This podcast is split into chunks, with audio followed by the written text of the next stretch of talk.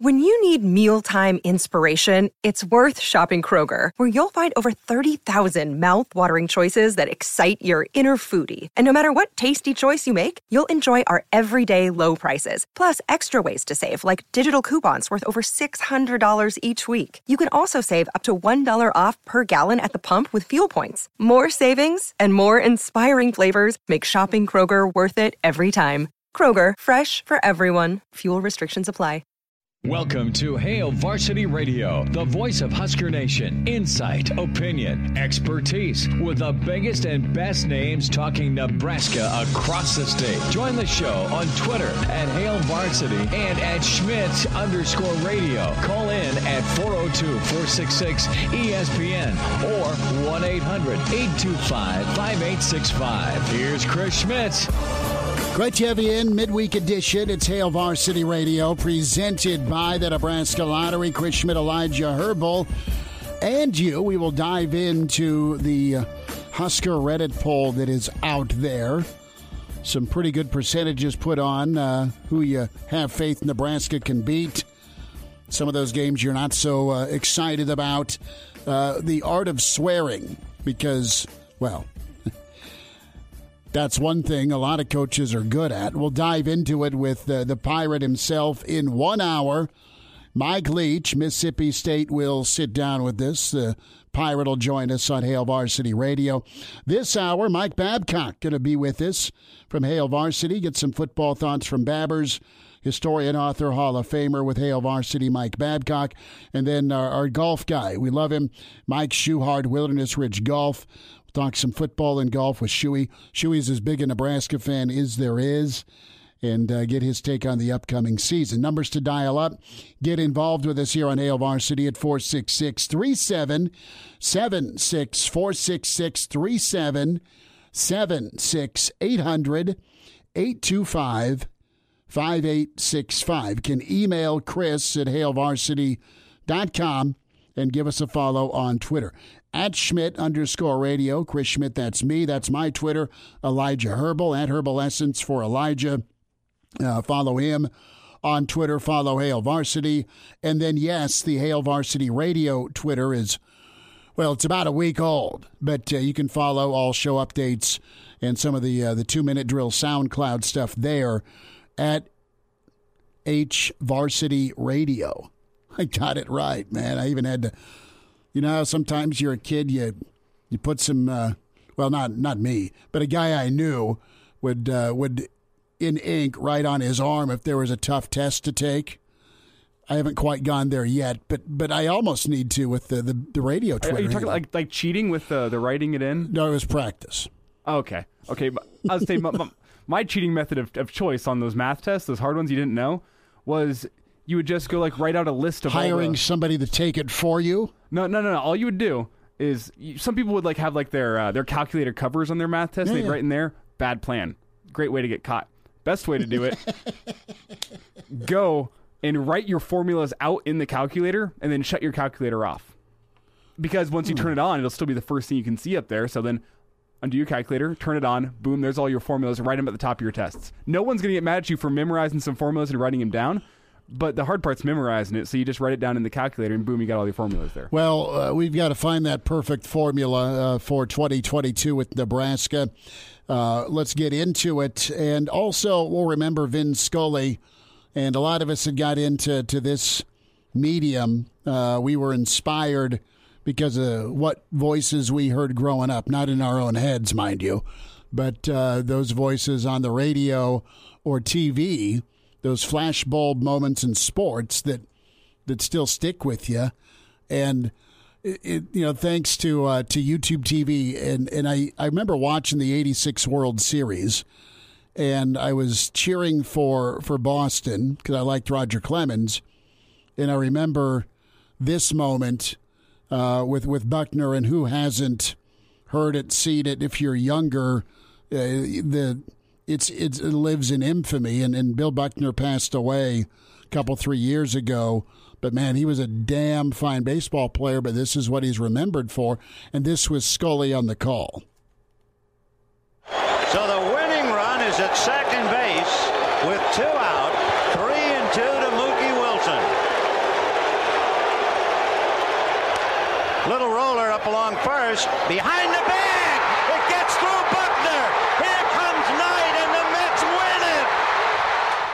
Improbable. Improbable. What was hilarious, though, is somebody synced this up on YouTube with the old original Nintendo RBI baseball. and it was Mookie batting, and he had a little dribbler in the uh, infancy of graphics and video games that went by the first baseman, and it was synced up perfectly with that play. But Vin Scully, incredible, the pride of Fordham. He was uh, just masterful at what he did. Not a huge Dodger fan, but I love Jackie Robinson and that uh, era of baseball and uh, Vin's time with Brooklyn and then to L.A was was fantastic. Such a gentleman, such a uh, an ambassador, and even uh, a guy that that branched out from baseball to the Masters to the uh, the catch by Dwight Clark from Joe Montana against uh, Ed Tall Jones and the Cowboys. But as a kid growing up, you have the Oakland A's. You have the 1990s Oakland A's: Canseco, McGwire, Rickey Henderson, Eckersley. Dave Stewart, loved them. And this was my heartbreak with Kirk Gibson coming to the plate and delivering against the Eck. This is this was voted most iconic baseball call of all time.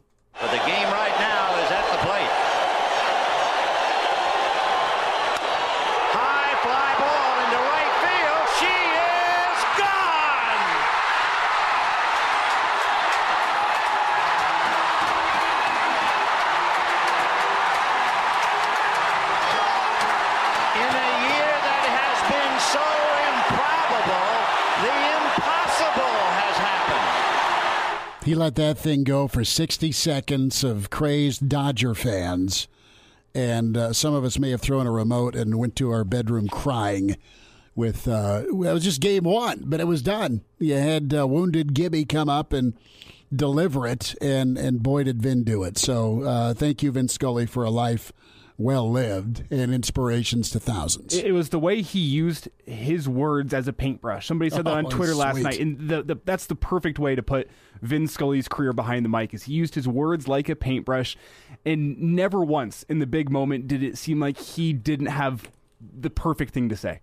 The, the, the perfect way of, of describing the game, describing the moment uh, in a way that was really a, a work of art. That's what made Vin Scully so special to me. and and he never he was never forcing it to be about him. He was so he he he hit all the right notes with it. And let's let's talk painting. Uh, let's get into what type of work of art Nebraska's 2022 season could be. And I don't know if it's going to be graffiti art. I don't know if it's going to be uh, classical art that's priceless. I don't know if it's Andy Warhol, but you'll put some sort of price tag on it. And this Reddit poll's pretty good with Nebraska.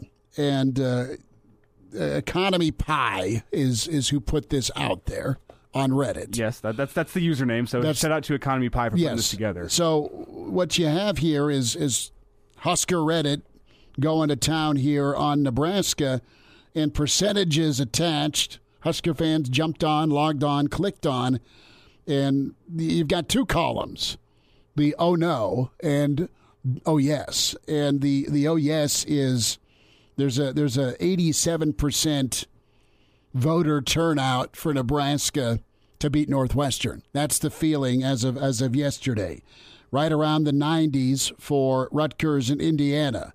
Almost at 100% Georgia Southern, North Dakota, and for some reason 9 out of 10 voting in this Reddit poll say Nebraska will beat Illinois. They should. They haven't. okay? The oh no, 50% or below Oklahoma at 26%, Purdue at 43%, Minnesota uh, right there at 50, 51%. 5% say Michigan is winnable. And then Wisconsin's all the way down to 22%. Iowa's at 47%. Uh, six out of 10 say Nebraska's going bowling. Uh, two out of 10 say Nebraska can win the West. Let's dive into this. So I have it broken down into the schedule, the month, and and like best case scenario. Best case scenario is 4 and 0 for Nebraska in November. It really just depends on to me what happens 23 days from now. Are you going to get a win in Ireland? Is that make or break? And I think from a from a doom and gloom standpoint, they don't come back from Ireland without a win. I don't care how it looks. I don't care if it's a field goal. I don't care if Northwestern self destructs. Do you escape the island one and oh? zero? Because Nebraska has not been one and zero in a thousand years in the Big Ten. It doesn't feel like. You get to one and zero, you get some confidence. You get some confidence. Maybe you do superhuman things. You play over your skis, or you just play better football. But Ireland's all of it. Now, say they get weird against Northwestern, Elijah. It's not lost. You're going to need a save the season type win in ball game. And that still comes in September in the form of Oklahoma. But it's hard for me to do the math if you lose to Northwestern. What are your, what are your chances of beating Oklahoma? You can get better you can improve as the year goes on. That happens a lot in college football, but a lot of times by game three or four, you are what you're going to be, at least offensively, uh, and and maybe a little room for improvement. But I, I see Nebraska at, at three and one in September. I see Nebraska. I look at October, and on paper, they shouldn't lose to anybody. They shouldn't lose to Purdue, even though Purdue's a, a dark horse or a dangerous team. You shouldn't lose at Rutgers, but Friday night could be weird in Jersey. Indiana got you last time they were here somehow. And then there's Illinois, who you've not played well against since the Tommy Armstrong era, to be frank, uh, or at least 2018. November, Minnesota, Michigan, Wisconsin, Iowa. Got to go two and two, and and finish two and two and and things are okay. I think if you're a Nebraska fan and and they're six and two going into November, and and they finish two and two, I think you can take that and put it in your back pocket from a moment, uh, from a momentum standpoint, and feel all right. You should beat Minnesota, and you got to split with Iowa or Wisconsin, and go play well against Michigan. We're getting way the hell ahead of ourselves. But pretty good Reddit poll here, and you know where the Nebraska fan base is at based on the percentages, based on the clicks. And it starts with week one against Northwestern. When was the last time Nebraska got momentum rolling early in their season? I don't think it's happened once Never. in the Scott Frost era. Never. I think you have to go back to maybe that first year under Mike Riley, where you can say Nebraska got some momentum going, and with that momentum, they were able to play above their level just a little bit for a couple weeks. And I mean, Scott Frost, the only time he's won his opening game at Nebraska was against South Alabama. And if you remember anything about that game, that was a nervous game to watch. Adrian was just not easy to watch that game. Yeah, you needed a, a pick six from Eric Lee, I believe, as well as a, a, a J.D. Spielman punt return uh, to go win that game, which you won by two scores. And then you followed up the next week by going to Boulder and laying the, the fourth quarter egg of all fourth quarter eggs. There was Boulder. not, brother, we were out there for that. You were part of it, and th- there was not any beer left because you go from drinking f- to celebrate Nebraska fans to, oh God, it's in overtime. Then it's, oh no, there's this field goal they've got to hit that's horrific from a distance standpoint mm-hmm. to tie it and force a second overtime to everyone popping the, the old red balloon in Boulder and then it never got right after that. Well, you had a couple of wins against some bad teams after that, and then Ohio State came to town and and put a beat down on you, and that killed any hope of momentum that you would have, and you went on to lose five of your next six. Kent emails in Chris at HailVarsity.com, and I love Kent's snarkiness. He says Akron was Frost's best opener. hey, that stadium was electric for 10 minutes. Uh huh. Yeah. Yeah. Yeah. The, uh, the good old Terry Bowden's like, yeah, I'm just going to take our check and go. But, but think about how important uh, say Nebraska going in and beating Northwestern by 14 points would be in Dublin, just in the grand scheme of a season. If Nebraska can go pull that off, the momentum it would lead you into, because I don't think if Nebraska can do that against Northwestern, I don't think anyone thinks Nebraska is going to lose either of their next two games. So then it, it has momentum. You have confidence going into a, a big matchup against Oklahoma, who oh yeah, has a new head coach this season, and a lot of people in the national media are just waiting for something to go wrong at that Oklahoma season this year. Under a new head coach with new talent, a new quarterback, you have no idea what you're going to Ra- rated talent. I mean, that talent, like what OU is supposed to be, has either been lost to the NFL or they're out in SoCal. So if you have a, a confident Nebraska team going up against an Oklahoma team who, I mean, with everyone saying you're just waiting for something to go wrong, are they as a team going to be waiting for something to go wrong? I, I mean, the, the, this, the the implications of a successful Nebraska trip out to Dublin on this season, I don't think it can be understated how huge it is. Because on the flip side of things, if you lose that game against Northwestern, there could be no coming back for Scott Frost. He would have four games to be able to flip the script and, and let the administration know, you know what? No, when my buyout drops on October 1st, you should not be firing me. I mean, it'd be hard to come back from that from Scott Frost if you lose in Dublin. So the, just the, the, the magnitude of that game, I don't think can be understated. No, the toxicity is very real post Northwestern. And what's mood, what's feel, what's pressure, what's climate, all of that. And that's where your mind's at as a Nebraska fan. You can't have a uh, Illinois repeat. And, and and to be like fair, Nebraska's not had the easiest of roads. You gotta you gotta plow through it. You gotta figure it out anyway. But Nebraska's not had the easiest of roads uh, from the conference, and you need to be better. They they they took you in from the Big Twelve because of your brand and the eyeballs. You need to start living up to being what Nebraska used to be on the football field, challenging for some wins. But it's it's been difficult, and this isn't an easy task either. Have most of these guys never been out of the country for a football game, or for sure on a bowl-like setup because they've not been to a bowl game. We'll get thoughts from Mike Babcock. He's next. Mike Leach, the Pirate. Forty minutes away. It's Hail Varsity Radio.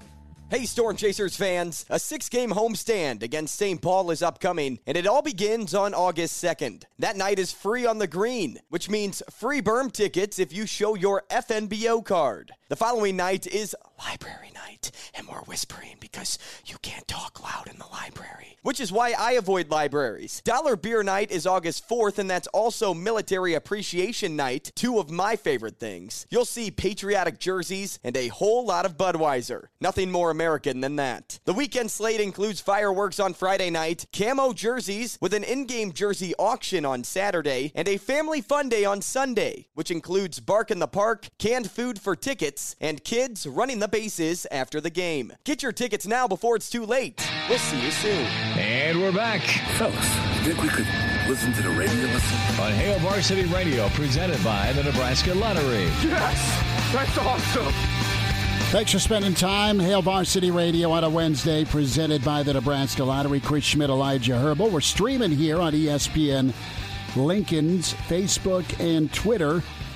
And uh, we welcome in historian, author, Hall of Famer, Mr. Husker Football, Mike Babcock with us at MD Babs on Twitter. Babbers, what do you know as uh, we see you at your, your home football headquarters? What's going on? Well, I was interested in what you were saying about Vin Scully because I uh, am not a Dodger fan in any way, shape, or form. But uh, a few years ago, when I first started subscribing to MLB.com, uh, one, two reasons I did it. One, I wanted to see all my Giants games, big Giants fan, and two, I wanted to watch Dodger games because I like listening to Vin Scully. Um, and I'm not making that up. I really did enjoy that, and and that was part of the reason that I subscribed to it, um, just because you could get him on the Dodger games.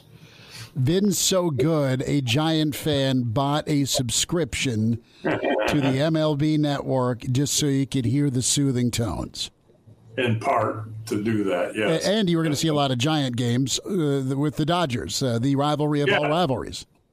Yeah, you can double up. Now the Giants this year have not been in very competitive mode, so wouldn't matter anyway. I would. Uh, I don't watch the Dodgers because I got no Vin Scully now. No. So, That makes sense. Uh, Vin, uh, one of the best, and you know, sports fans, be it a Nebraska football fan or MLB fan like yourself with the with the Giants, or just growing up. I mean, there's there's that that tie and that passion that, that sports has, and pulls the heartstrings, the emotion that goes into it.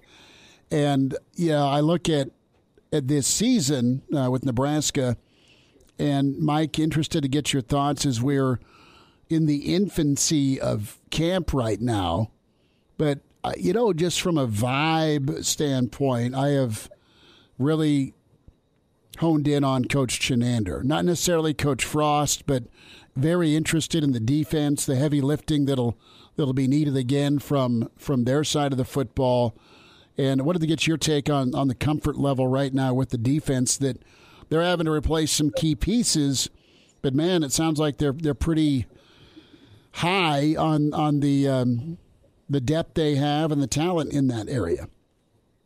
Yeah, the transfer portal really has helped Nebraska, I think, on defense um, because the, they lost guys, but they brought in some guys that I think can have an immediate impact on the defense. And and you need that especially up front um, because of the losses that you had. But uh, yeah, I think you know the one thing that uh, you know I say this every time, but we kind of have to temper the enthusiasm a little bit because it's the same way everywhere. I remember at uh, uh, at Big Ten Media Days, uh, Trev Albert said, you know, something to the same effect. You know that at this time of year, everybody is excited. Everyone's know, undefeated. what's going to happen? But you know, uh, you know, having said that, uh, you're right. Though there's some talent um, that I think has transferred in, and there's some, you know, there's some guys that are coming back. There's a lot of competition in the secondary, obviously. Um, what they want to do there, I, I like that if they carry through with what Travis Fisher said I like the fact that they might be using multiple defensive backs, working guys in there if they can, um, because I think that that's a that's a really good way to approach things. Um, if if you can keep guys fresh, um, and you know in the secondary, obviously you're doing a lot of running, a lot of moving around, a lot of trying to coverage uh, on guys. So um, if you can have multiple guys uh, in there that you're comfortable with I think that's a positive. Um, I think the same thing, you know, Barrett Ruud has talked about, well, maybe last year uh, Reimer and, and uh, uh, Henrich were in there a little bit too much, you know, but uh, we needed them in there. You know, you need to get some more uh, linebackers involved in that situation. Uh, same way with the outside linebackers. It's just a numbers thing. Um, you know, you, you can't just be scratching to get a starter out there if you're in that position um, it's it's going to be difficult for you. But if you're feeling like you've got guys, a couple of guys at a position that you're comfortable with, and I'm not just talking about defense, I'm talking about offense as well. Um, I think that speaks well for where, where you're at. And if that's where they truly are, if that's what we're going to see when the season gets underway, then you got to feel good about it. Mike Babcock's with us here on Hail Varsity Radio. And, Mike, what is your barometer for success going to be for, for this defense here in 2022? I think people were encouraged last season that the scoring was down. It didn't feel like any Big Ten team could just run the ball down Nebraska's throat at will. And there was, uh, I guess, signs of encouragement there. But what what's your barometer going to be here in 2022? Some people are going to look at, at scoring defense and say, how many points a game does this team allow? Uh, others are going to look at uh, the fact that uh, the, the, three and out rate. How often are you getting three and outs, getting your offense back on the field? And I think there's another group of people that are going to say, well, the turnover is what's important for this defense. That's what Chinander's defense was was billed as being when he came to Nebraska. It's a defense that's going to take away the ball and give the offense more opportunities. What what are you going to be looking at in order to say, yeah, this defense is successful, or, or no, this defense isn't successful in 2022? Well, first off, you got to be able to stop the run. I think that's in the Big Ten. You got to be able to do that, and and I like the I like your observation about pressure. You've got to get you got to get pressure on the opposing quarterback, and you got to you got to create turnovers. That's something that hurt Nebraska in some situations last year. Um, you've got to do that on defense. I'm, i think they have the capability of doing that, um, but uh, but do they do it once the once the real stuff starts going? You know, it, it, can they accomplish those kind of things? And and again, they've brought in some guys that can facilitate that. I think um, uh, coupled with great leadership from Garrett Nelson. I mean, you can't you can't underscore that enough. He's a tremendous leader, I think, and he's gotten better each year. So that I, you know, there's high expectations for him as a player on the field, and some of those expectations relate to forcing turnovers, creating pressure on the opposing quarterback, which is what you need. Mike Babcock's with us, HailVarsity.com, Hail Varsity Magazine at MD Babs, where you Follow him on Twitter. Babbers, you had a chance to spend a couple of minutes with Ty Robinson. Uh, do you like the look? I mean, the, the old shaved head, brother. Yeah, I'm. I was impressed with. You know, I, I talked about uh, Garrett Nelson in leadership, but I but I think that Ty Robinson, he called himself a henchman, and uh, you know he, he's kind of the enforcer type guy or whatever. But um, uh, you know, I, I was really impressed with him. He's very articulate, and I think he has a good sense of what has to happen and how you can integrate transfers into the system in, in a way that's going to be effective for Nebraska. So yeah, that was I, I was really impressed with him. I that I hadn't talked to him um, uh, before that, and uh, um, yeah, I stuck around for almost the whole, the whole thing, um, just because uh, he, he, was so engaging. I thought, and it, you know that that speaks well, I think, for for what they have in terms of leadership on the defensive line. Um, him and and uh, uh, Garrett Nelson, I think you, you've got the upfront guys, you've got good leadership there. Guys that set an example, first of all, but you can't just set an example.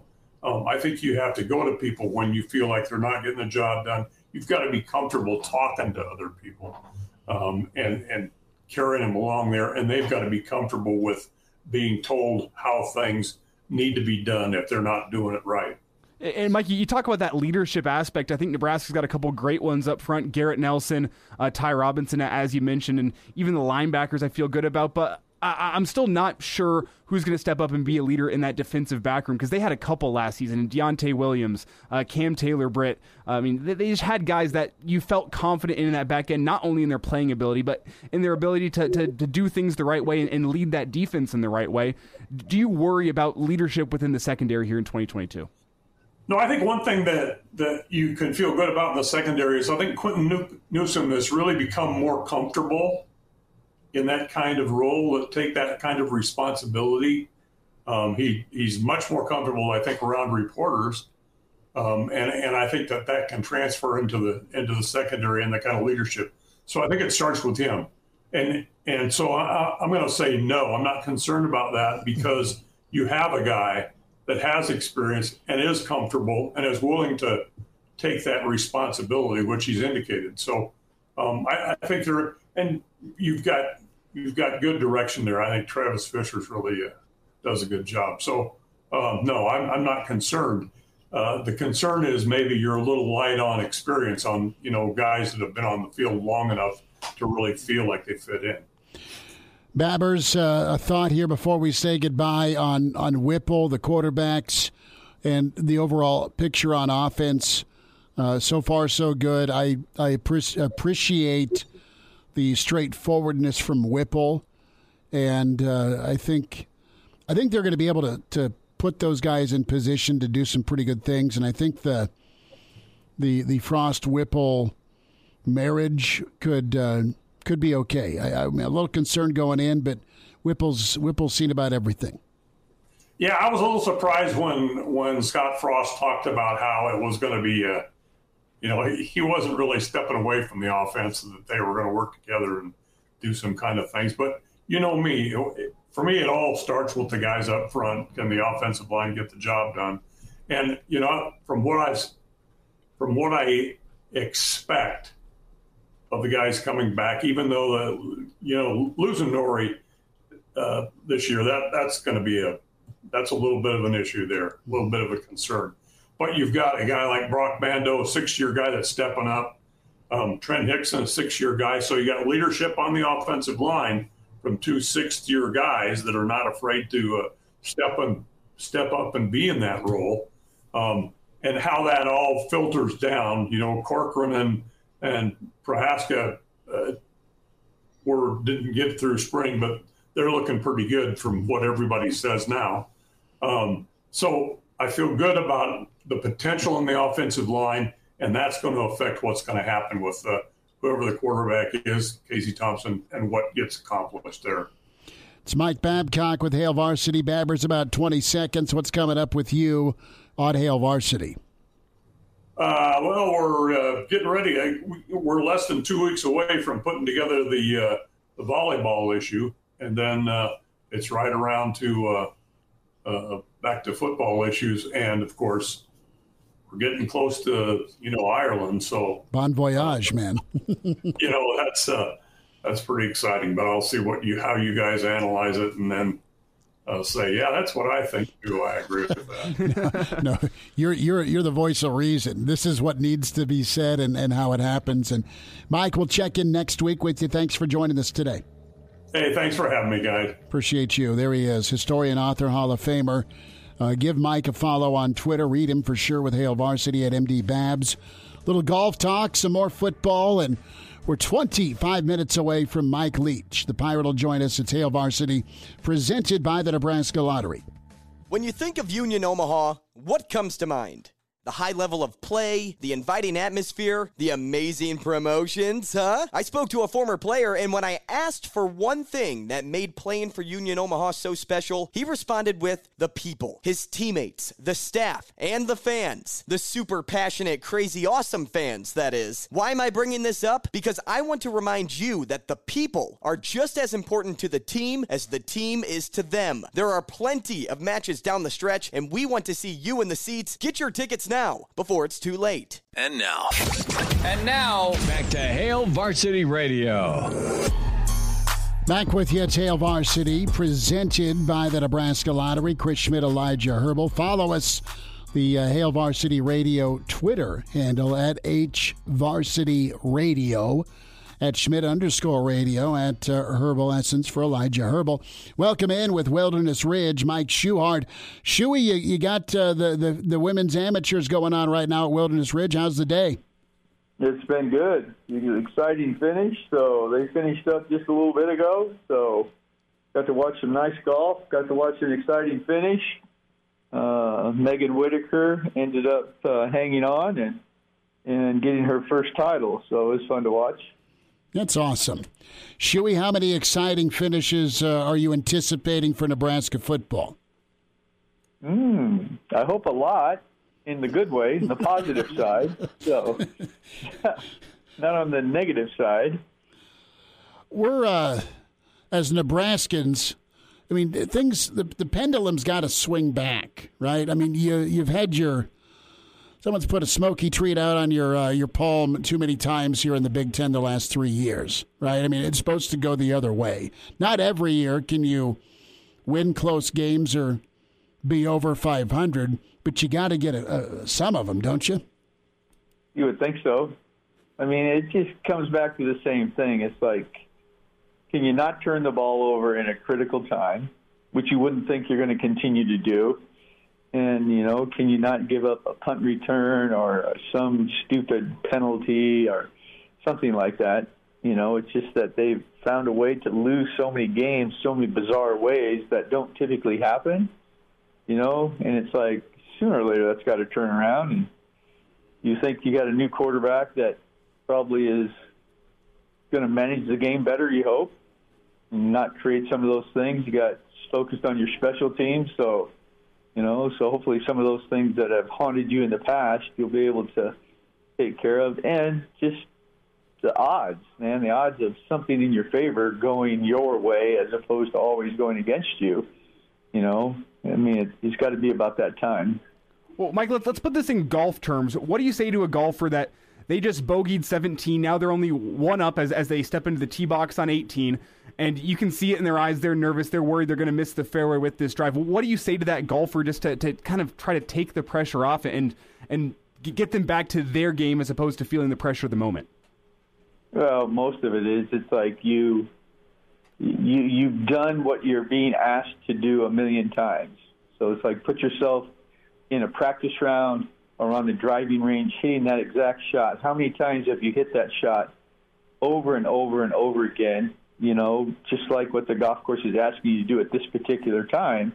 So it's like you got to you got to think back into what it is that you already know how to do. You got to trust yourself in being able to do that, and put yourself in a situation where, yeah, man, I've done this 50 times, 150 times, 2,050 times.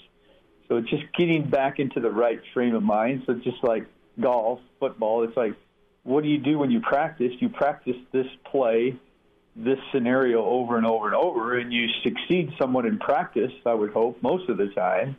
So it's like again, it all goes back into you got to trust yourself, you got to trust your training, you got to believe in it because it's done. You've done it.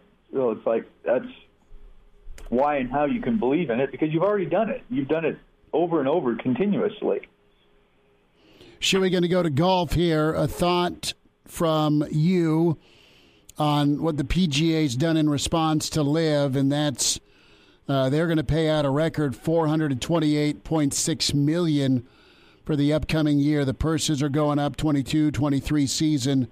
Uh, you expected some sort of response. Is that enough of a response to keep from defections? I don't know, man. Those defections are going to be hard, man. Those guys are getting crazy amounts of money. Mm-hmm. You know, I saw a stat the other day where a guy finished like 41st, dead last, dead last, dead last, dead last, and he made as much money as Tony Finau did for winning the event. So it's like, when you're paying out that kind of money and you don't even have to perform, I mean, it's it's hard for guys to turn that down, you know. So yeah, it's going to help. I mean, anytime you start raising the stakes, you know, it, it helps their position a little bit.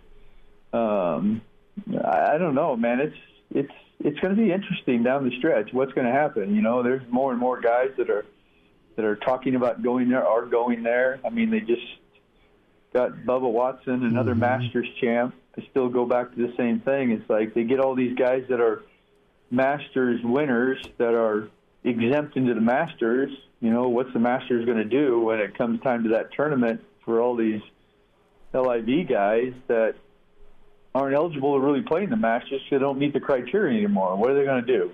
So it's going to be it's going to be interesting. That's crazy amount of money they're throwing around. Put your lawyer hat on for a moment. You've got Phil and Eleven from LIV also filing suit against the PGA Tour. Phil and Bryson uh, they filed an antitrust lawsuit against the PGA Tour. Uh, they're they're filing at least three of them to to gain entry into the FedEx Cup playoffs. Uh, Going to depend on the old judge draw, isn't it? Yeah, I mean, you never want to go that route because you never know what's going to happen. But it's like, man, I don't, I don't know. To me, that's like you can't have it both ways. You got to have it one way or the other. You know, and these guys are trying to get it both ways. You know, they want to they want to go over there and play, but they also want to come over here and play. And it's like the PGA Tour is a PGA Tour. It's like they have rules and regulations on how and why you can be a member. You can't just pick and choose wherever you want. I mean, they're a business; they have to run a business, so there's certain criteria you have to meet. You know, to be a, a member of that, you can't just play when you want and, and not when you want. So it's like I don't, I, I don't get it. Mike, now that we're a couple months in, very disrespectful to me. But Mike, now that we're a couple months into this whole LIV experiment, uh, with about a minute left here, do you worry that that this is lowering the quality of golf that we get to watch on TV on the weekends? I mean, the, the initial thought was maybe no, not really. We're still going to get high level golf, but now that we've seen a couple months, do you think that's what we're seeing? I do. I mean, because it's like, what do they, what do they really have to play for? They already have their money you know? So it's like they already have these guarantees of what they're getting paid. So it's like where's their incentive to go out there and play? And what's the incentive to win the the Saudi Arabia Open?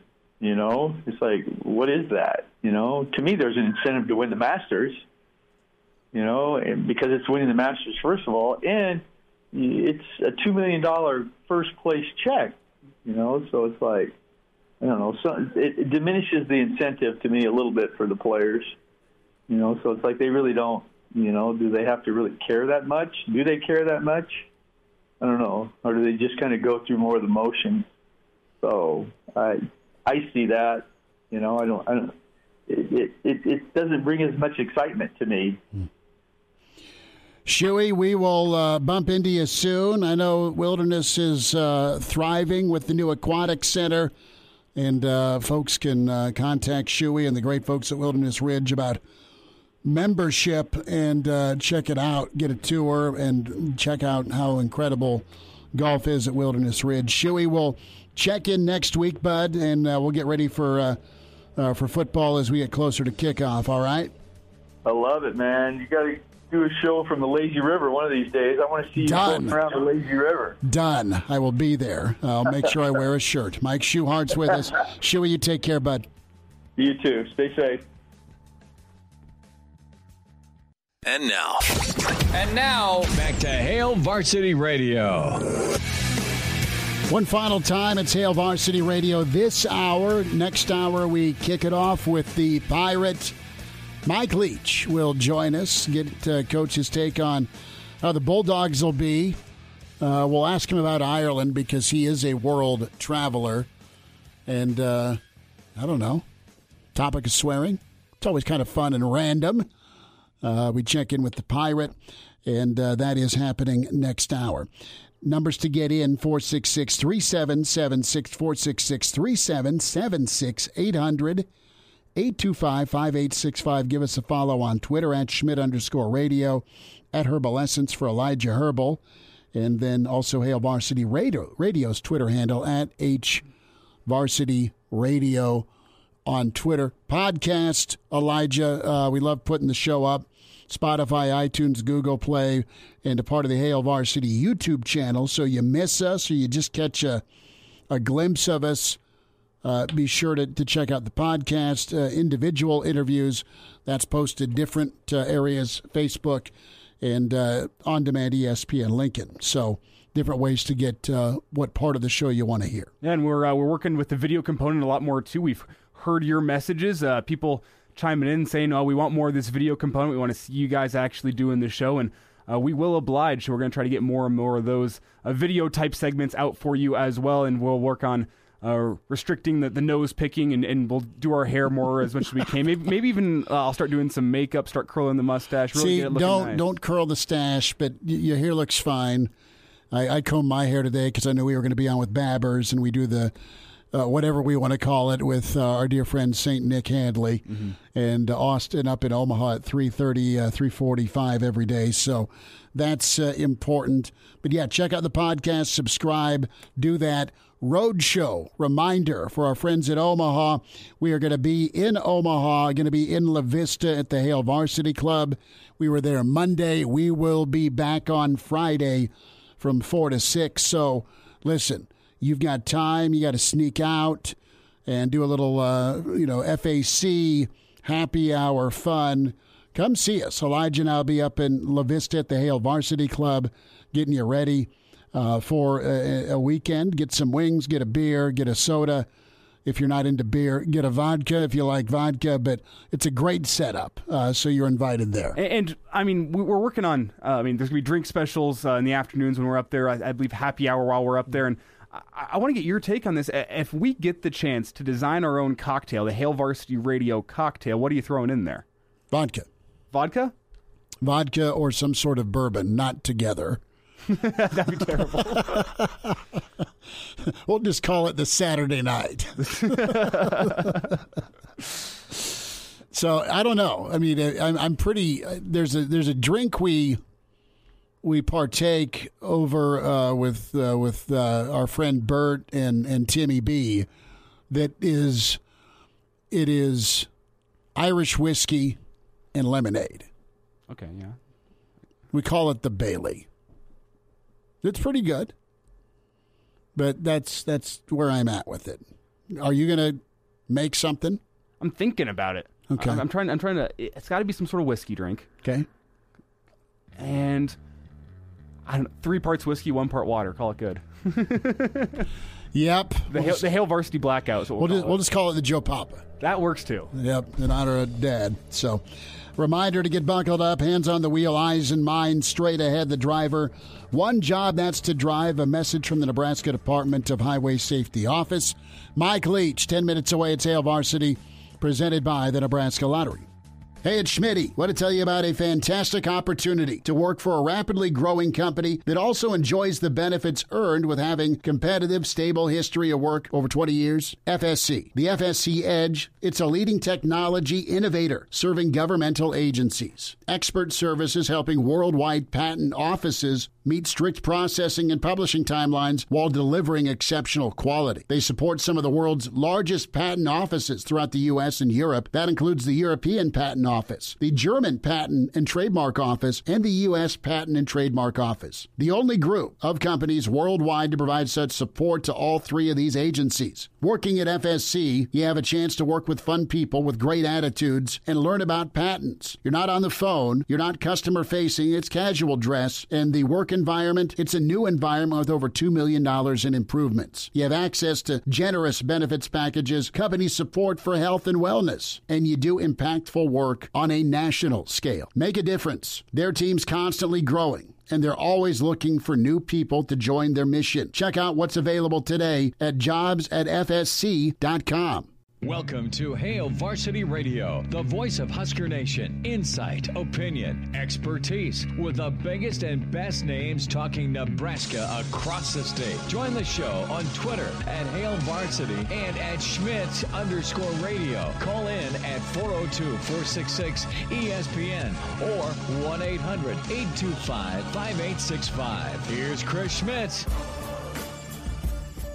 Back into it at Tower 2 at Hail Varsity Radio, presented by the Nebraska Lottery. Getting ready for football season. We welcome in the Pirate coach, Mike Leach of Mississippi State. Coach, how we doing? How's the uh, the summer been treating you? Um, I'm doing good. It's been kind of a whirlwind summer. These summers get shorter and shorter. Um, you know, you, you you enjoy the summer, but then you also uh, um, certainly look forward to the season. Uh, one thing about summers nowadays is um, that now that the kids are out of the house, you get a lot more freedom and you can do a lot more things. Uh, so that part's pretty fun. So I traveled kind of far and wide a little bit this summer, maybe not as much as I do sometimes. Uh, but I went to Panama, I went to uh, Cartagena, Colombia, and then uh, went back to, I'm from Wyoming, went back to Wyoming for the 4th of July, and then uh, was in Florida quite a bit. And uh, uh, basically, yeah, had uh, had a pretty good summer and uh, and uh, could probably be talked into a couple more weeks, but certainly looking forward to football. Well, week zero, uh, we're headed over to Ireland. Do you want to go? Yeah, I don't know. I mean, they're talking to us some uh, about that. What What do you think about the Ireland deal? I, I think I'm going to uh, make sure myself is knocked out for an 18 hour flight. But other than that, I can't wait. We'll be uh, we'll be broadcasting. We're not far. Nebraska's playing in the rugby stadium. I know you love rugby, and oh, yeah. we're uh, we're we're posting up at a at a pub uh, about uh, well a bad punt away from the stadium. So we're all we're all set to go, man. Have you been to Ireland? Yeah, I have. Uh, I'd like to go more. Um, really nice town, uh, or, or, really nice. Uh, a lot of little nice towns. Mm-hmm. You know, Dublin's nice, but it's like it's still a city. Mm-hmm. Uh, I haven't been to Northern Ireland. Ireland. I've literally been uh, from Shannon, which is on the west coast, uh, all the way around the coast and up to Dublin, which is on the east coast, uh, which means I've kind of uh, circumvented about the, the, the southern half of the country, and then the northern half there's easily that much more again, and I haven't been on the interior at all. Now, Coach, while you were there, did you kiss the Blarney Stone? It's uh, according to legend, it, it, gives the gift of gab. So, I mean, it kind of sounds up your alley. You know, uh, I didn't kiss it. I sort of high fived it. Uh, to be to be honest with you, now people do kiss it, and so you, there better be some magical properties in that Blarney Stone. Let me just say, okay, so it's a really cool castle and I and it's a cool legend. It's not nearly as big a castle as you think, because um, you know Scot- Scotland and Ireland have some massive castles, mm. and it's really not that big of a castle, and um, by castle standards, and it is a shoot. It's a it's literally a a whole uh, production. I mean, you go up there. Now, my uh, my wife and my daughter kissed it because they, you know, they're doing everything you could think of uh, for good luck, you know, going into the season, no matter what it was. and my wife, who was a germ freak and a neat freak, her and my daughter both kissed the Blarney Stone. Okay, and uh, and, and I am not, uh, you know, that you know, I'll, uh, I'll eat about anything, you know, but uh, no, I didn't see the sense of kissing the Blarney Stone really. But um, so what it is is you walk up there and it's on the wall. The Blarney Stone's kind of at the top, you know, at the top of the wall. Okay, and there will be an Irish dude there as you line up, who, because you kind of lean backwards, almost like you're upside down when you kiss it, right? Hmm. And so, so he leans you over, you kiss it, and there's another one to help you get your balance and get on the way. But it is literally, it is like a, a, almost a conveyor belt of uh, people, just boom, boom, boom, boom, boom, boom, and, and at least when I was there, and I think it's like this a lot. I mean, me and uh, me and like uh, several hundred of my new best friends kissed that Blarney Stone within uh, 20 minutes or so. Mike Leach with us, coach at Mississippi State, the Pirate, joining us here on Hail Varsity Radio. Coach, uh, a thought on the season? Uh, how's the uh, the squad going to be? Uh, excitement level here for another year at Mississippi State. You know, we're excited. We've got we've got a lot of the same faces back. Uh, you know, it's like as far as the number of starts, we've got some experience. We're still not very old. I mean, I keep saying that, and, and we did get a year older from one year to the next, but uh, we have very few seniors. Um, we have uh, we're pre- predominantly a junior and sophomore team, but I do have a number of guys that have started since they were freshmen, and I think uh, you know that's helpful as far as uh, uh, some experience, at least on the field. What do you, in all your time with tutoring quarterbacks, you know, I don't know if you do a survey of them or, or not, but what what do you think they like doing most for you? Oh shoot, I don't know, throwing. Um, well, but I'm saying, is it is it the preparation? Is it the uh, the game plan? I mean, just where where do they have the most fun with you? I guess is the better way to put it. I, I think there's a point to where that um, practice, meet and practice. You know, I mean, those both of those things get long, Mm-hmm. uh, but you do kind of have moments of quality time which just sort of all the guys in the room, you know, and then where you're trading war stories, laughing about something, you know. Who's the biggest character you've had as a quarterback?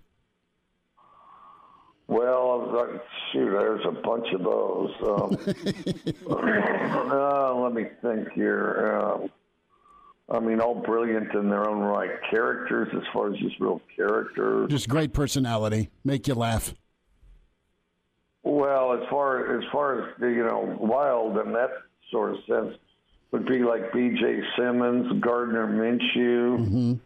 Uh, you know, just uh, just kind of edgier guys, you know, and uh, uh, both of them edgy, both of them fearless. I mean, utterly fearless. Uh, and no matter what they're doing, just all in, you know. Mm-hmm. Mike Leach with us, few minutes, Hail Varsity Radio. So Will Clark was down in Starkville. Had you uh, connected with Will Clark before? You know, I ha- I, I've texted back and forth with him, and I'm, you know, he just made it into the Hall of Fame, so I'm I'm really thrilled about that. Yeah, great. And, you know, growing up, I was a Will Clark fan. Um, you know, I was definitely a Will Clark fan. I wasn't really growing up. I was the, I, I, I think we're approximately the same age. Mm-hmm. But anyway, he might be a little. I don't know. We'd, we'd have to do the math, but um, I, I was. But I was a big fan. You know, there at the Giants because see, um, I went to law school in L.A. and and and I was growing up. I was a, a kid that was more of a, a Yankees fan, so I hated the Dodgers, and so then. Uh, but I was right near Dodger Stadium, and I loved baseball and I especially liked watching the Dodgers play the Padres, or in particular the Giants. And um, and so I, I definitely liked Will Clark. And Will Clark was just such an intense student of the game, and you know, I mean, you know, you do it the right way. Even if you're an, a, an opponent or something, you don't hustle to a base. Will's going to let you know, you know. Sure. And uh, uh, no, I think just uh, just outstanding. Was great for baseball, and uh, and the way he was great is just uh, you know just completely committed. There was no gray area. Will was was all in, and so. Um, but he just got inducted to the Hall of Fame, so we're thrilled about that. Coach, you mentioned growing up around Dodger Stadium, and today the, the legacy and the life of Vin Scully is on our mind. Do you have any memories of, of listening to, to Vin Scully call Dodger baseball games? Well, I mean, I've got to say, you're, you're, uh, I was kind of unfairly biased against the Dodgers, and so listening to Vin Scully can be quite painful to me. um, and, and and you know, rooting for them to lose when they were winning all the time was tough a little bit.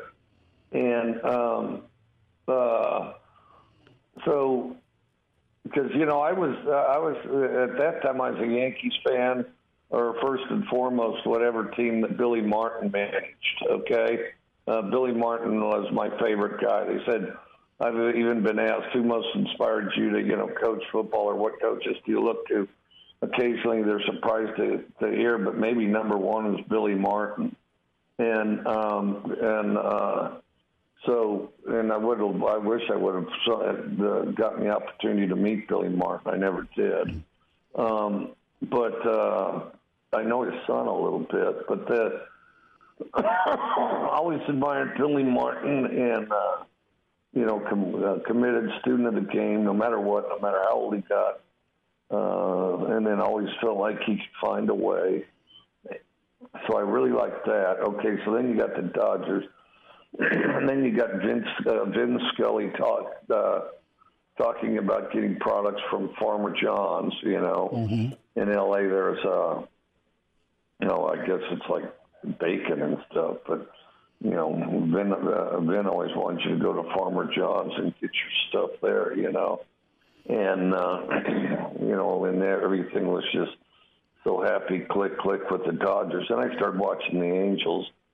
And to this, uh, I mean, even now, I'm a big Angels fan. I, I mean, uh, the Angels converted me. Uh, you know, oh, and then uh, although I tend to follow managers. I mean, I I like Don Mattingly so much as a player when he when he managed the Dodgers. Then, of course, you know, I. Uh, kind of made some exceptions, and so anyway, and then and actually rooted for the Dodgers to, you know, to make a recent World Series, but um, uh, but no, Vince Scully would just echo through your head. So if you're hating the Dodgers and you're in LA and you're driving in your vehicle and the radio's on and you're stuck in traffic, which is virtually guaranteed all the time, Vince Scully, Vince Scully, Vince Scully. You know, it was it was almost like a, a, a Chinese water torture with the voice of Vince Scully, and um, but uh, yeah, and I do have to say this though, just listening to him broadcast and all that, he is literally one of the greats. Uh, you know, kind of did it his way. That totally. Uh, uh, I mean, you, you, you knew immediately. There's never any question. Let's see who's broadcasting this. Is it this guy or that guy? No, you knew damn well it was Vince Scully. You know, and I I, I think very uh, it's a true original, and uh, just great at what he did, and and all that. You know, I uh, and I was uh, I'm proud to say I heard him during his heyday, and mm-hmm. At the time I should have appreciated it a little more. A few more minutes. Uh, the Pirate with us, head coach Mike Leach, Hail Varsity Radio, head coach coach Mississippi State. Managers are, are fun. The personalities. Love Don Zimmer when he was with the Cubs. Uh, always got a kick out of uh, some of the, the, the, clips of Earl Weaver. I mean, Coach, oh, yeah. Earl Weaver got his money's worth all the time, didn't he? I mean, he was an artist of the F word. Oh, they said he was the most profane one. So I've talked to these guys, you know, and you you would see like uh, guys ignite like Billy Martin and Dick Williams, you know, that were pretty explosive. But they said they they they, they said the the wildest, most profane of all of them was uh, was Earl Weaver. Earl was and, and, and, talented. and to be honest, uh, what I heard, and I wasn't there or anything, but his favorite word uh, wasn't the F word. It was another one. You know, there, there's a couple words that go beyond the F word. Yes. And uh, he favored those. Who's the most profane coach you've gone up against? Well, there's days that I give them a run for their money, believe me. Um, and um, profane coach. Who's really good good at swearing? You know. Well, some you know some people just can't. Some people it's too forced. I mean, they're- they're- you know, swearing is like any other talent. Um, you know, it's it's like you develop the skills to do it, and some are more gifted than others. like for example, um, some will get the you know the the words out of order or backwards, or they just don't flow right, or you know their swearing feels really forced. Um, and then, uh, but people that can really do it effectively, um, one, it's funny to hear. Uh, two, it's intense, and three, the words flow together. So, like a really good, um, a really good uh, example of how to swear effectively. Um, you know, where it blends together and sounds nice. George C. Scott was great at it. Like, think about Patton. Right. George C. Scott and Patton, a master at swearing. I mean, really good. And um, and so you know, there's there's uh, there's there's coaches that are able to get that direction, and then there's others where it's just all chopped up in sport and and uh, all chopped up and forced and and you know those you almost wish they'd uh, surrender and not desecrate the art of swearing. You know what I mean? Well, Bo, from an intensity standpoint, I would think Bo would have rated eight or eight or Oh nine no, out of he's ten. good. Yeah. No, no, he's good. Like I don't know him that well, Uh-huh. um, but you know, I was at spring meetings with him and all that. No, he held his own. You know, he, he was definitely good. We got to put a, a field of 64 bracket together with Coach Leach here when it comes to uh, seeding the swearers in college football. Hello, listener. Hey, it's Chris Schmitz with Hail Varsity Radio, and I wanted to let you know about a special deal just for listeners of the Hail Varsity Radio Show podcast. We're offering $10 off the annual subscription price. That means that you can get everything we do 10 issues of our monthly magazine, our annual football yearbook, and all the premium content we produce at HailVarsity.com. Just go to HailVarsity.com backslash subscribe and enter in the promo code GBR for $10 off a full year of Hail Varsity. That's HailVarsity.com backslash subscribe, promo code GBR. And we're back Fellas, think we could listen to the radio listen? on Hail Varsity Radio, presented by the Nebraska Lottery. Yes, that's awesome. Mike Leach with us, coach at Mississippi State, the Pirate, joining us here on Hail Varsity Radio. Coach, couple of minutes and we'll let you go, and we'll, we'll get back with you here uh, closer to the season kicking off. One, when it comes to Nebraska beef, what are you drafting? Are you drafting New York strip, ribeye, T-bone, or fillet? Okay, say that. Okay, let's start start again. So we got what is it? You got a New York strip, you got a ribeye, Okay. you got a T-bone, or you have a fillet. I left the sirloin off. go, I have to go the ribeye. Okay. Um, the ribeye. I mean, there's those who would argue uh, the New York strip or the fillet if they're on their diet. um, but you know, if you go all in on this thing, I mean, how, do you uh, how do you beat a ribeye? I mean, r- ribeye is uh, uh, ribeye's kind of the ultimate, you know. Lastly, what happens to Saul? Are you caught up? Better call Saul. Okay, no, I am not. And I was in the middle of it last night. I thought maybe I'd finish it. I still went to bed late, and honestly, was going to go to bed even later to finish it off. Um, I'm almost to the end of the second to the last episode Okay. and I got the last episode sitting there. And what I've gotten preoccupied with, and I did finish, is Gaslight, and I thought it was very good. I thought it was very good. It was very accurate till the end. And, and see, when this is years ago, probably 20 years ago, but I've, I've read about five books on Watergate, not mm-hmm. Uh, you know on the the various characters involved, and I've read their books. In um, in a working knowledge of the characters in Watergate, I think is key. But I was pretty captivated by Gaslight. Uh, ran it back a number of times. You know, would re-listen to stuff, how they put the the words together, some things like that. But um, uh, I thought they really did a good job. Um, uh, you know, I think they missed some things in those docudramas. You know, to me, they're always part reality, part documentary, part comic book, and part uh, um, dark comedy or something like that. And it was all of that. It was good. Um, and I, it was real, real, real accurate till the end when I think they needed to make the characters talk, so they kind of put them together. Uh, they made John Dean a lot more of a hero than he was. Um, and then there's another sequence where uh, they swapped one character out for another, but it might be the best dialogue of the whole show. Anyways, I thought it was good. I highly recommend it. Okay. And those that don't like it'll be because they don't know the characters. So I would say familiarize even Wikipedia real quick, like with the characters. But I really recommend Gaslight, and it's very has a lot of parallels with our government now. Um, you know, these guys that get a certain amount of power. First of all, you think they're really smart, which that's not true. and second of all, you think on so, some level they can be trusted because you're all fighting for the same thing, and that's absolutely not not true because you know self interest totally rules the day. Coach, couple of episodes left for Better Call Saul. Two weeks for the uh, the series finale, and uh, yeah, we'll uh, we'll be in touch for that. Awesome to get caught up with you. Always love spending the few minutes. Thanks for your time today. All right, well, great talking to you. Good to hear from you again.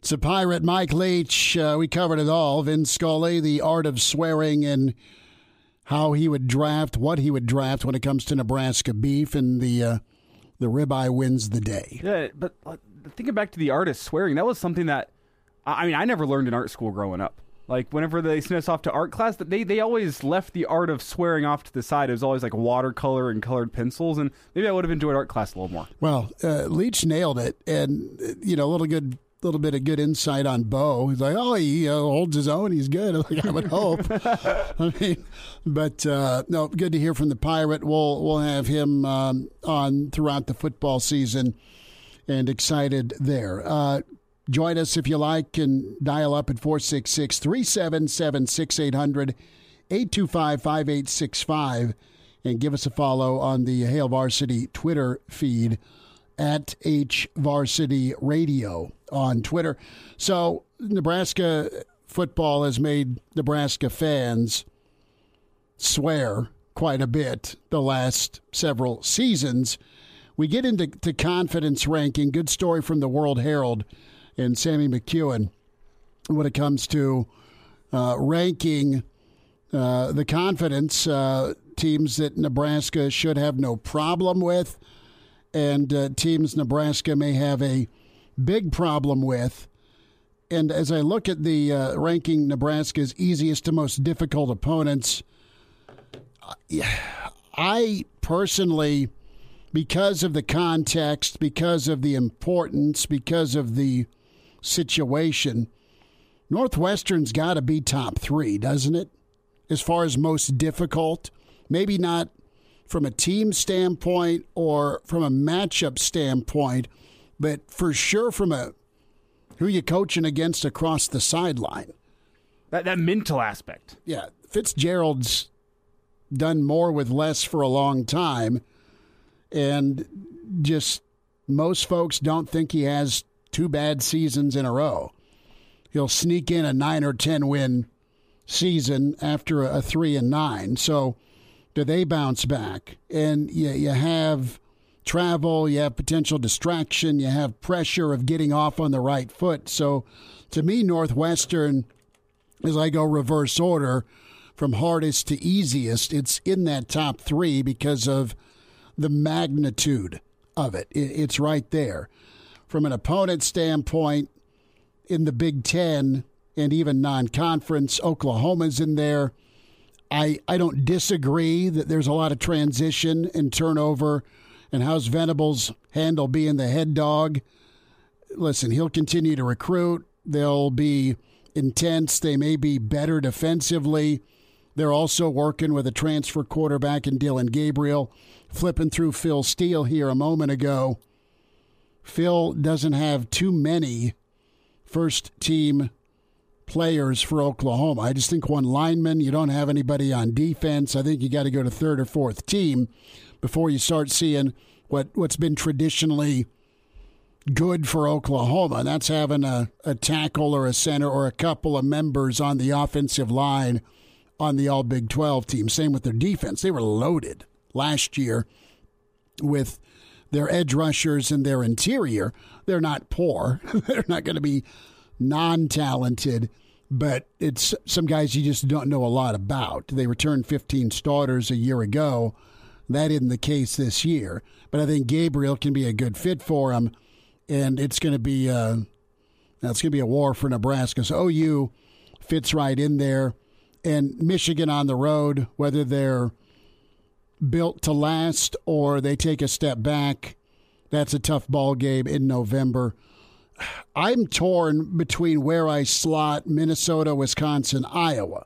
Defensively, Iowa, hands down, is the leader in the clubhouse with one of the best defenses Nebraska will face all year. Offensively, uh, Wisconsin has Allen, and they are just good at, at printing linemen, and it's going to be a phone booth ball game. And then there's Minnesota. Minnesota has the best quarterback uh, Nebraska will see in Lincoln in the Big Ten. They've got to go to Purdue against O'Connell. But with with Morgan coming back for a 78th season with his old OC, to me, that is with quarterback, I, have got to give Minnesota the edge over what Wisconsin and Iowa have at quarterback. So if I'm ranking I think Iowa City's probably probably fourth right there. Going going Oklahoma. I'm going Iowa, I'm going Northwestern and then Wisconsin. You, you can you can pick apart my order, totally get it, but as we sit here August 3rd, my crazy uh, screwed up math says says that right now because points are going to be at a premium for a lot of these games. But I think Nebraska, if, if it translates to the field and they get Northwestern handled, that's why it's top three for me. I think it opens the door for a lot of good things for the season. Doesn't guarantee a win against Oklahoma. Doesn't mean anything against a Wisconsin, Iowa, or Minnesota. But it can do wonders uh, for between the years. And I think that's as much of anything in the Big Ten. And I like your take on Northwestern because there's the also the added factor of a new offensive coordinator, mostly new offensive coaches and the fact that that offense is still more than likely going to be somewhat of a work in progress by the time Nebraska heads off to Dublin. You're not going to know exactly what it's going to look like, and the team's probably not going to know themselves what their true identity is. They can have a sense of it, but you're not going to know that just yet, and it, it might take a couple of games to finally get there. You're, you're looking at maybe the Oklahoma game is the time where this Nebraska offense may come into its own and have its identity set for the year. So you're going to be working through that in Northwestern or against Northwestern, I should say. And I, I like that take of that's what kind of brings that up into that level of potentially being a, a top five most difficult games for that reason. But I think the top of the list has got to be uh, Michigan. Michigan's the most difficult opponent for Nebraska. They they bring back talent. Uh, you saw what they did last season. They have a formula for success moving forward. Now, the only real question mark I have with Michigan is are they going to keep that chip on their shoulder that they had last season? And that was uh, brought forth by those leaders they had within the team the uh, the, the, Hutchinsons, the Ojabos, mm-hmm. uh, the Hassan Haskins. They all played like they had a, a giant chip on their shoulder all season long. And if Michigan can keep that chip on their shoulder and people still think, oh, you're you're the little dog against Ohio State in this conference. If they can carry that through an entire 2022 season, Michigan could repeat as Big Ten champions. I think they have enough talent to do that, despite the fact that everyone's picking Ohio State. But to me, it comes down to does that chip on the shoulder remain? Purdue, uh, and they shouldn't be forgotten. That is your early pole position for the West. Again, assuming everything falls right if you're a Nebraska fan in Dublin. But Purdue, I mean, that, those have been shootouts. And while Purdue probably has the second best quarterback in the league, Nebraska's fared fairly well in West Lafayette. At least that's that's one of the few road wins Nebraska has, and it's always a matching of wits with Brohm and Frost. Well, Frost will still be part of that equation, but you got Whipple v. Brohm, and and Purdue. I guess I'm not as high on them as sustaining mm-hmm. because of what they lost with Karlaftis, their wideouts. Uh, David Bell. Bell's gone. Now they raided Iowa, but we'll see. So Purdue's just a bit off the radar, but by October 15th, uh, could totally be wrong on that. Uh, working through a Wednesday at Hail Varsity, we're presented by the Nebraska Lottery. Pardon the interruption, but I'd like to save you some money. I'm Brandon Vogel, managing editor of Hail Varsity, and I wanted to offer listeners of this podcast $10 off the price of an annual subscription. That means that you can get everything we produce 10 issues of our monthly magazine, our annual football yearbook, and all premium content we produce at hailvarsity.com. Just go to hailvarsity.com slash subscribe and enter the promo code GBR for $10 off a full year of Hail Varsity. That's hailvarsity.com slash subscribe, promo code GBR. He's in his 30s, but sounds like he was born with a stogie in one hand and a brew in the other. Now, say my name. It's Schmitty on Hail Varsity Radio. I got the body of a taut, preteen Swedish boy. Back into it. It's Hail Varsity Radio, presented by the Nebraska Lottery. Time for a Jock Doc Wednesday. Nebraska orthopedic Dr. Doug Davis with us. Dr. Doug, you ready for some two a days? You ready for football? It's getting to be that time of year, Chris. It uh, all makes you think back to your high school days. I'm not sure I liked it. well, some of us said, uh, I'm good. we'll, uh, we'll, we'll, let the bigger guys go sweat and, uh, and, and, drink water and run the hill. I'll, uh, I'll, step, I'll exit stage left. But a lot of, lot of excitement, a lot of uh, energy for well from Denver fans, especially with Russ going there to play quarterback, and Nebraska fans excited about Randy Gregory in Denver. But uh, one of the wideouts for Denver, Tim Patrick, suffering a, an ACL injury, tore that ACL on his right knee, out for the year. Dr. Doug, let's get into it. And these are going to be pretty common, unfortunately, at the college level, at the NFL level, at the high school level, uh, when guys uh, get out, and even if it's just a non contact thing, uh, it's something that's a reality uh, on the football field. Yeah, I mean, this is kind of that classic example. Um, you know, you're in the middle of a practice situation, and you know, you catch a ball and make a cut, you know, to turn up field, and boom, the, the leg goes. And um, you know, there's just a there's a ton of these ACL injuries that are um, secondary to those non-contact injuries like this, and and um, beginning to see more and more of it again. Well, you had Patrick uh, caught a pass during team drills on Tuesday, and uh, then tried to turn, plant, get upfield, and uh, his leg buckled, and he grabbed grabbed that right knee, fell to the ground. Yeah, got uh, teammates and uh, staff that, that are heartbroken for him. Let's talk about just the, the tear itself, where you guys come in with the repair and the rehab. And give me a thought just where where you're at uh, as uh, a profession, you know, five years now uh, versus five years ago when it comes to ACL repair. Yeah, so a lot of a lot of good thoughts there. The um, you know, the reality of it is that um, we've been dealing with, you know, ACL injuries all the way back. We just didn't treat them back, you know, in the, uh, you know, the Joe Namath days. It was that big old clunky brace, you know, and then uh, we get into the 80s and we start reconstructing them, meaning that we are putting in a new piece of tissue for the old ACL. Um, and that's really what kind of turned the corner on being able to, to fix these things. But one of the bugaboos that we've always had has been the meniscal cartilages. Um, because those get injured about 40% of the time on a, an initial ACL injury.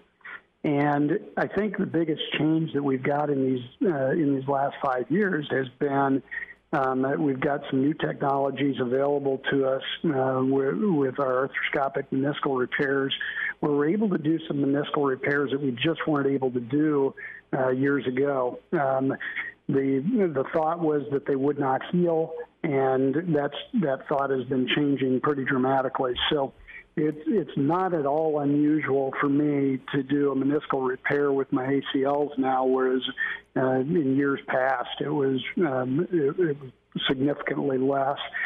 Now, what's interesting about that is that the uh, loss of the meniscus when there's an ACL tear is one of the highest predictors of difficulty for a player being able to come back and participate at a high level. So I think that it really is better right now than what it was, say, five or 10 years ago, um, primarily because of that. Dr. Doug Davis with us, Nebraska Orthopedic Center, a Jock Doc Wednesday. And, Dr. Doug, you mentioned that, that meniscus being a, a big factor here. And does that change based on whether a knee injury is say contact or non-contact? I mean, sounds like Tim Patrick's knee injury was going up for a deep ball, came down wrong on the knee, and something popped. Uh, but I think also back to a, a, contact knee injury such as Willis McGahee back in the Fiesta Bowl way back when we took a shot in the knee. Uh, the knee went and just a, a, terrible recovery for him. Is there any difference between the, the contact and non-contact aspect of things from a, a doctor's point of view? Yeah, I think there's a higher likelihood of a multiple ligament injury when we have the contact injury. And so, um, like the medial collateral ligament and the ACL tearing. Well, when when that happens, there's an uh, increased degree of pressure against the meniscus on the outer aspect of the knee, and so um, those more violent injuries um, are likely to come up with a, a, more dramatic tear of a meniscus, one that's harder to fix or not fixable. So yes, I would say the contact injuries are are, are just a bigger issue overall, and and the meniscus being part of that. Dr. Doug Davis with us, Nebraska Orthopedic Center at Jock Doc Wednesday. Uh, a thought from you, Dr. Doug, on, on recovery and then the option here when it comes to the ligament, uh, whether you go from your own tissue or you go an alternative route. Yeah, the um, the recent things uh, that have been coming out have been meniscal, re- or excuse me, have been uh, ACL repair, where we don't put a new piece of tissue in there, but we um, uh, put a sleeve around the existing tissue and then um, try to augment that with some biological um, augmentation to get it to heal. I think the jury's still out on that one. Um, but as far as whether you use your own tissue or an allograft, allograft meaning somebody else's tissue, there's pretty significant evidence to say that your own tissue is better. Um, and, you know, we're talking about a 94, 95% likelihood of being able to return to participation at that same level using your own tissue. And that drops down to 85 to 87% with a uh, allograft. So the speed of recovery is better with allograft, but in the long run, you know, for these guys that are making a living using their knees, you know, I think that seven to ten percent difference is a significant issue. Why is it quicker with, uh, with, with with someone else's uh, uh, tissue? Yeah, because you're not recovering from the uh, donor site. Um, as, uh, so, you know, either you're using your hamstring tendon or your patella tendon, and both of those require some time to heal up. Sure. And um, um, not having to have that, the initial phase of rehab is, is really uh, noticeably different for the allograft patient.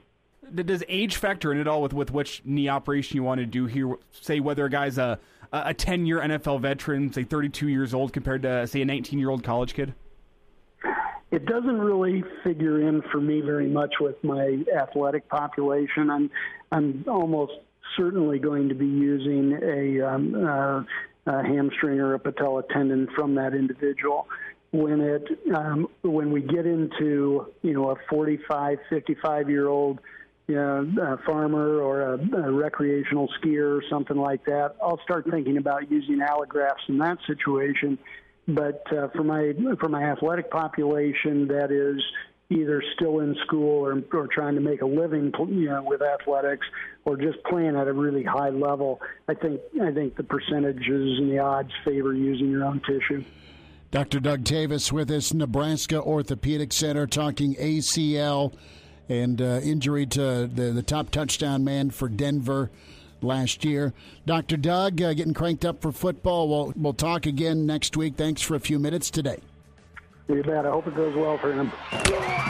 Like what you hear, high quality radio and podcast is part of what we do at Hail Varsity. Hey, it's Chris Schmitz with Hail Varsity Radio, and I wanted to offer listeners of the Hail Varsity Radio Show podcast $10 off the price of an annual subscription. That means that you can get everything we do 10 issues of our monthly magazine, our annual football yearbook, and all the premium content we produce at hailvarsity.com. Just go to hailvarsity.com backslash subscribe and enter in the promo code GBR for $10 off a full year of Hail Varsity. That's hailvarsity.com backslash subscribe, promo code GBR. Miss us? Come here, brother. Give me a hug. Bring it in for the real thing. We're on call for you. Catch the podcast at hailvarsity.com, the ESPN Lincoln app, or download them on iTunes. Saddle up, partner. Back to Hail Varsity Radio. One final time, midweek edition, Hail Varsity Radio, presented by the Nebraska Lottery. Chris Schmitz, Elijah Herbal. Put it down in your calendar, 4 to 6, Hail Varsity Club this Friday. Getting the weekend kicked off the right way. Come see us. Plenty of food and drink specials, some special guests on hand, and on the uh, the StreamYard. So uh, we'll get uh, more thoughts on Nebraska football. Big thanks to Mike Babcock and the Pirate Mike Leach for joining us today. Mike Schuhart as well. Tomorrow on the show, we'll uh, spend time with Brandon Vogel from Hail Varsity. Grant Wistrom, great Husker, great NFLer. Uh, G Dub, uh, number 98, will join us. And uh, also the coach, Gary Barnett. So loaded up for tomorrow. And uh, just getting you a heads up as well. Following us in Omaha, of course, Sports Nightly, Greg and company. Uh, Brock Bando, buddy of yours, uh, Elijah, teammate of yours, uh, going to be on their show tonight. And uh, Kevin Suits, Suitsy back from Chicago for Big Ten Media Days for volleyball. And so Suitsy will check in on Sports Nightly. So uh, give that a listen to our friends up in Omaha. And yeah, uh, lining up uh, plenty more to come. And uh, been a part of this group text with Kranak and uh, his crew that's going over to Ireland with us. And the itineraries, fantastic. Now, I did take notes from Coach Leach earlier about the Blarney Stone, but he, he high fived it versus giving it a smooch. I don't know that I'm. I don't know if we're going to the Blarney Stone or not. See, I've, I've heard conflicting reports. Some people will say it, it gives you the gift of the gab, lets you uh, really be a, a flirt, I, I guess, in some senses. And other people say, well, kiss the stone, it gives you good luck. I've heard both, and I'm not sure which is true. Maybe both can be true. But Okay. I, I I don't think you need any more of the gift of the gab. I think you got that down. Or the luck, right? Or or the uh, the luck part of the equation. So that is interesting. But there's scouting to be done with the the different pubs. That's for sure, and uh, we're we're all about that. But be sure to get the podcast. Find us, Hail Varsity Radio. Give us a rating, good, bad, or ugly. Thousand percent happy to take the feedback and uh, find the show, Hail Varsity Radio Podcast, Spotify, iTunes, Google Play, part of the uh, Herdat family of podcasts. So get your emails in and uh, response to the confidence ranking, worst to first, toughest to easiest on Nebraska schedule. We tackled that a little bit earlier. Uh, also dove in uh, on the heels of uh, some of the win total, the Reddit poll out there for Nebraska, percentages attached for sure to uh, who uh, a lot of the Husker fans that, that took part in this poll uh, feel best about, and it's quite a division versus the well, the, the teams you're supposed to beat versus the coin flip slash toss up ball games. And so we hit on that on today's show. Vogel, Grant Wistrom, Coach Barnett, Check out the podcast. Also, Coach Leach, the full interview, ESPN Lincoln's on demand. Yeah, and hoping to get that Leach interview up in video form on uh, YouTube tonight as well, so you can check that out if you prefer the video form of things. All right, back at it tomorrow at 4 with Hail Varsity. Have a good uh, rest of your Wednesday. Thanks for tuning in to Hail Varsity, presented by the Nebraska Lottery. A Huda Media Production.